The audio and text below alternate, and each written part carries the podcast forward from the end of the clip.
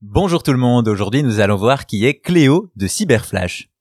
Dans le monde du gaming, le nom de Cléo ne vous dit probablement rien. Et pour cause, on ne parle pas ici d'un personnage de jeu vidéo, mais bien de télévision. Aujourd'hui, que ce soit en Corée où ils sont très populaires ou ailleurs dans le monde, les animateurs virtuels se multiplient avec des vidéastes qui utilisent facilement des avatars reproduisant leurs mouvements depuis leur chambre. Et pourtant, c'est peut-être en France que l'on a connu la première animatrice 100% synthétique. À cette époque, l'industrie du gaming se porte mieux que jamais avec la sortie de la PlayStation et le raz-de-marée Pokémon s'apprête à déferler sur Game Boy. Ce changement d'époque se traduit aussi dans les journaux et à la télévision qui, dans leur grille de programme, intègrent de nouvelles émissions dédiées aux multimédia et aux jeux vidéo.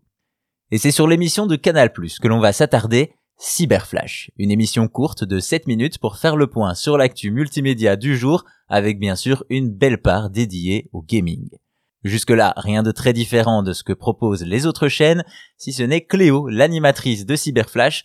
En effet, celle-ci est particulière puisqu'elle est 100% virtuelle.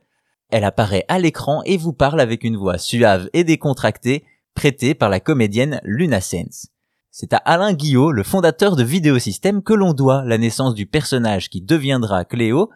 Un an plus tard, en 1995, c'est le directeur des nouveaux programmes de Canal+, qui crée Cyberflash et pour présenter ce programme, il souhaite un animateur qui puisse aussi bien parler de multimédia que d'internet ou des jeux vidéo, et ainsi celui-ci fait modifier l'apparence physique du personnage, lui donne une identité propre et le baptise Cléo, la nouvelle présentatrice est née et elle serait la réincarnation de la reine Cléopâtre. Ainsi, jusqu'en 1997, Cléo présente environ 350 numéros de Cyberflash pour ensuite animer C Cléo, une émission destinée aux plus de 15 ans.